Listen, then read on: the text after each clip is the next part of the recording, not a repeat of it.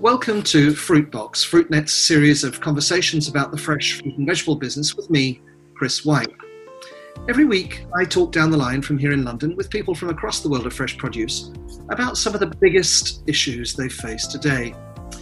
My aim is that these 15 minute conversations twice a week give you the very best insight into how to do better business in fresh fruits and vegetables. Today on Fruitbox, I want to return to the theme of how fresh produce companies stay agile and how they cope with adversity. It's a topic that's featured a lot in recent weeks, and I make no apology for returning to it again today. It seems to me that solutions in the face of adversity give a lot of ideas to people who listen in. They're inspiring and they help. You'll remember a few weeks ago in episode 11 that I talked to Tony Reynolds of Reynolds Catering Services. If you haven't listened to our conversation, then do go check it out. Tony told me how he lost as much as 85% of his £250 million business in the matter of 24 to 48 hours when the government here in Britain ordered the shutdown of much of the food service sector that his business depends upon. Remarkably, Tony took it on the chin, thought through the problem, and his business has bounced back from enormous and quite sudden adversity. It's due almost entirely to business decisions he took in a very few short moments, and how now he thinks his business is probably stronger and better able to face the future. No surprise that it's been one of the episodes that's been listened to most here on Fruitbox. Today, I'd like to look at the same issue from another angle, from another part of the world, from India, in fact, and to hear how a fresh fruit and vegetable supplier who's servicing customers in Europe as well as in India has faced up to the challenges suddenly thrown at him. How has he coped? How has his business fared? Today on Fruitbox, I'm pleased to be joined down the line from his office in Mumbai by Kaushal Khakhar, the CEO of a company called KB Exports. Kaushal, Hi, welcome to Fruitbox. Thank you, Chris, for having me here. Now, by way of introduction, tell us something about KB. You're a grower shipper based not far from Mumbai in India, and you supply a range of fresh vegetables and fruit to customers in India and abroad. T- tell us some more. That's right, Chris. So, we are uh, India's largest air freight exporter of fruits and vegetables to Europe. Uh, we also ship to other parts of the world, but Europe and especially UK is our mainstay. Uh, we work with all the big retailers and uh, also serve the wholesale markets in UK. Uh, some of the products we do, mango is one of the biggest, pomegranates, and then on the vegetables we are uh, doing baby corn, okra, green chilies, and some ethnic Indian vegetables. Now, in in your country on the twenty fourth of March, um, just a few weeks ago, and with only a few hours' notice, the government uh, shut down the entire country so, some 1.3 billion people were told at 8 p.m. that their country was locking down at midnight, and they had four hours to go and organize themselves. What went through your mind at that moment, Kaushal? Uh, honestly, we were expecting something on these lines. Uh, it had already happened uh, in some other parts of the world, and we knew this is the path that India will have to take. The public health infrastructure wasn't really geared up to manage a problem. So I think the best way was to avoid the problem as much as one can. And uh, we had already seen uh, airlines hike up their freight rates and a lot of stressful time at that time. So the primary thought process at that time was more about survival, just taking each day as it comes. And uh, we didn't really think much as to what's in for the future. Uh, though we did realize that the first three weeks of lockdown announcement is just a, a small trailer and we might end up with a much longer lockdown and that's what we have been proven to be true.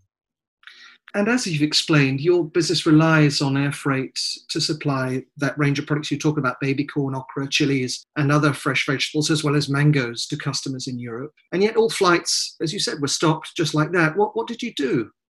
Uh, so some cargo the other continues to travel with the freighters and the cargo flights a lot of airline uh, gradually did bring in ferry flights, uh, which are essentially passenger aircrafts which carry only cargo. So uh, business did continue, but for the first one week it was completely stopped, and gradually solutions started coming in place. Uh, unfortunately, like uh, certain African countries uh, like Kenya, which have a good freighter network and a large part of their business is driven by freighters, India relies on passenger belly capacity as a primary means for shipping cargo. So India really took the hit very, very hard. Uh, there wasn't enough solutions available like they were already available elsewhere. Uh, and it took us quite a few weeks and even months uh, before we could actually start shipping in the volumes that the customers needed us to. And there are many passenger flights between Europe and, and India, between the UK and India especially. That's true. So, so many that it has been a big advantage for India. Indian air freight is in the nature of around 90 or 90 pence to a pound a kilo, or even lesser, uh, for most times of the year. And uh, that's generally quite competitive for uh, a distance of nine hours.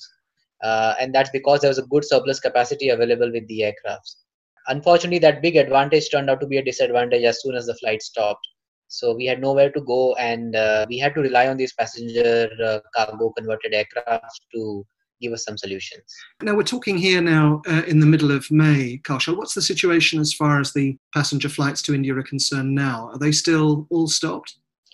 So yes uh, complete air travel banned domestic and international till the 31st of may which is the new date for the lockdown closure we don't know if it will extend but there's a good feeling that uh, good steps have been taken by india and reasonable control is in place. So while we are not out of the problem but i guess uh, we have to live with the problem for some time. And uh, gradually the government is relaxing a lot of economic activities even during this lockdown period. Mm. Now, we all know, those of us who love mangoes, that uh, it's about this time of year uh, that the mango season starts. And India, of course, produces the Alphonso mango, which you can only find in India. And it's loved by me and, in fact, by people everywhere. And you're a leading exporter of it. So, what, what did you do then? So, our mango business has uh, significantly reduced uh, during this time of the year. Uh, our US mango, which was the largest program that we operated has completely stopped because uh, the USDA operates a pre-clearance program where a USDA inspector comes to India and clears the shipment before they fly. So doesn't look like that US travel will happen in India, which means the no no export happening. Uh, in the UK, uh, there's a hot water treatment that we operate, uh, and because the air freight has almost tripled, sometimes even quadrupled, uh, the price points in UK have gone quite high so which is why the demand has shrunk by half.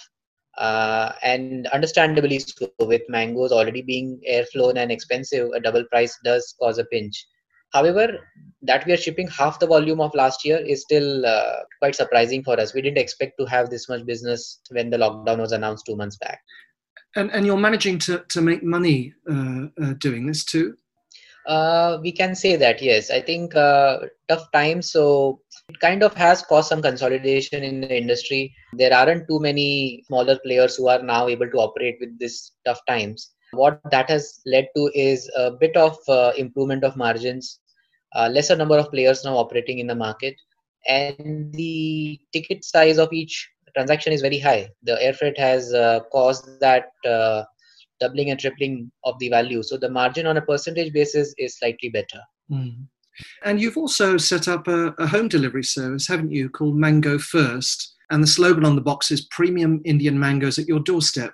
Now, this is something you've targeted at local shoppers, mostly in Mumbai, I believe. H- how's that worked? Has it, has it done well? And are there plans to take it to other cities? In fact, like mine here in London? Uh, so Mango First is a venture very close to our heart. Uh, we were thinking about it for some time, and uh, sometimes when you have a lot of idle time on your hand, which we had during the lockdown, we did uh, conjure up this venture. Uh, so luckily, food delivery has not been restricted by the government, though courier services are not allowed. So the primary intent was couriering the fruit boxes all over India and worldwide uh, we are currently able to only do Mumbai uh, and do local food deliveries out here. Uh, and the response has been very strong and very positive. Uh, it is really more a gifting solution rather than a, just a mango selling platform.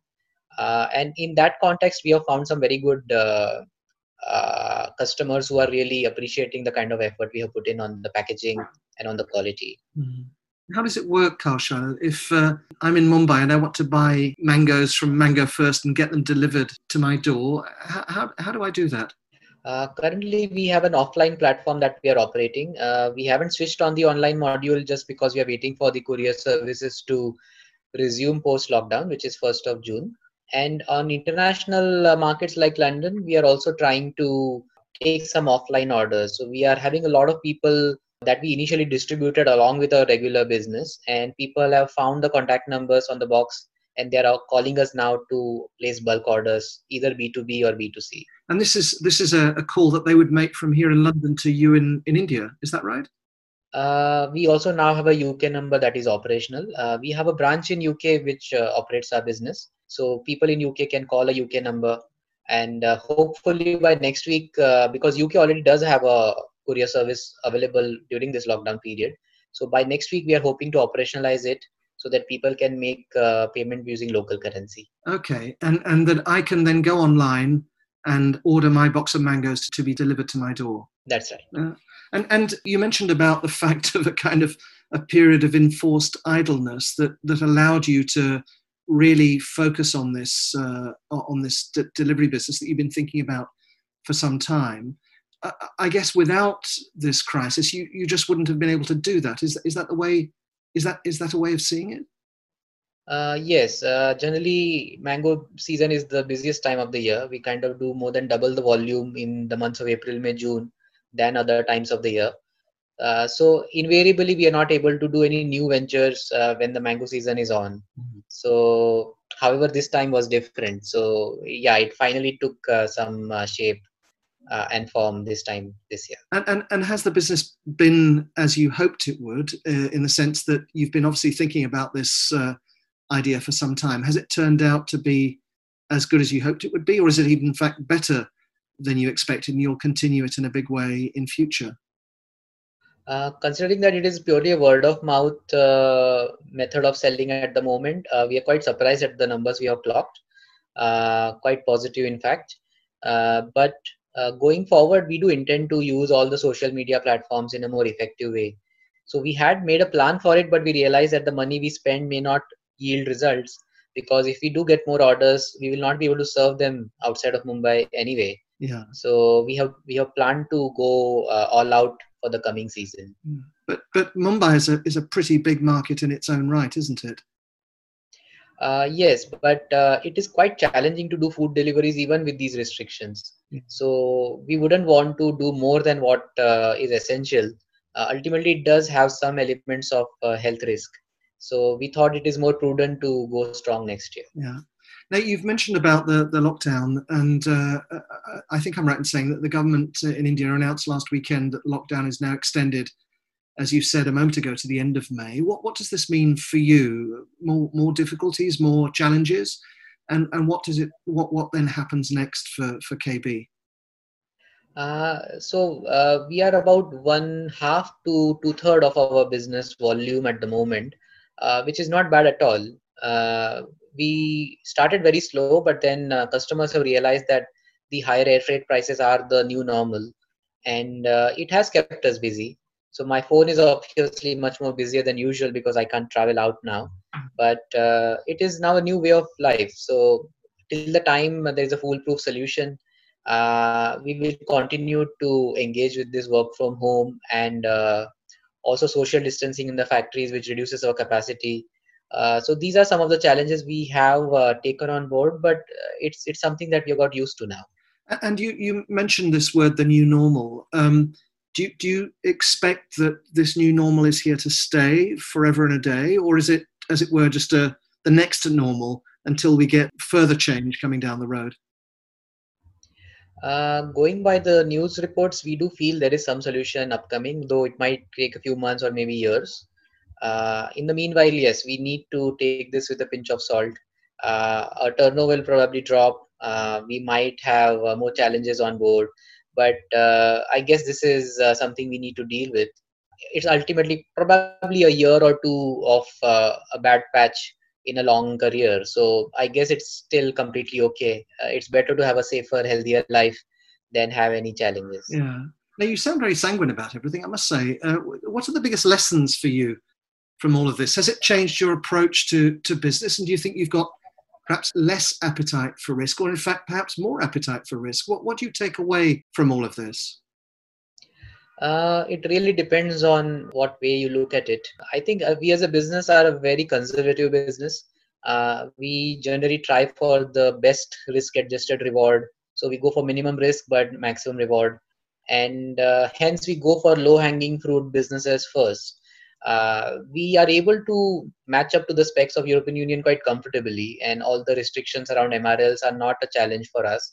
So we have uh, chosen to be completely biased towards export markets and not done any work in the domestic space. Uh, this episode has you know has forced us to rethink. I think we need to be more uh, diversified.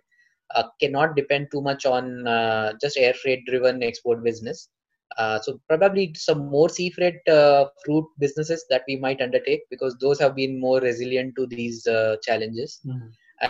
and also i think mango is just a first step we have a very high spec vegetable module that we can activate also for the domestic market uh, which is quite ripe for a very food safe offer. So the plan is to then carry forward the mango venture into uh, domestic uh, vegetable distribution also, though it could probably be more a mobile or online platform driven uh, business. Mm. And you see good market potential in your own domestic market there in India, do you? Uh, yes, if it is done right, uh, then India has 1.3 billion people, so much bigger market than Europe put together. But it has to be done uh, in the right way. I think uh, the Indian market is very non-forgiving. So if you get it wrong, it can uh, not give you the best results. So we were staying away from it only because we thought the export market had all the opportunities for us. But I think we will be cautious now, and we will want to definitely balance our business with both domestic and international. Mm. Well, that's really interesting. And, and I'm afraid that's all we've got time for today on Fruitbox. I was talking down the line to Kaushal Khakhar of KB. Kaushal, thanks for your time. It's really nice to talk to you again. Thank you, Chris. I really enjoyed talking to you. Now, you can find today's conversation with Kaushal and the many others I'm having here at Fruitbox on our website, fruitnet.com. They can also be found on all the major podcast platforms. Just search for the word Fruitbox. And you'll know that our audience continues to grow, and it's great that so many of you are listening in. If you want to feature in a future episode of Fruitbox, then why don't you get in touch with me? Drop me a line to my email at chris at fruitnet.com. Don't forget also to download our new magazine apps from the App Store uh, or from Google Play. Fresh Produce Journal and Asia Fruit are now out, and we're working to get Eurofruit ready later this month. They're designed to work on your smartphone and tablet and have been developed by the same people behind The Economist and other magazines. So do take a look, I'm sure you'll like them. That was Fruitbox, and this is Chris White. Thank you again for listening. Goodbye.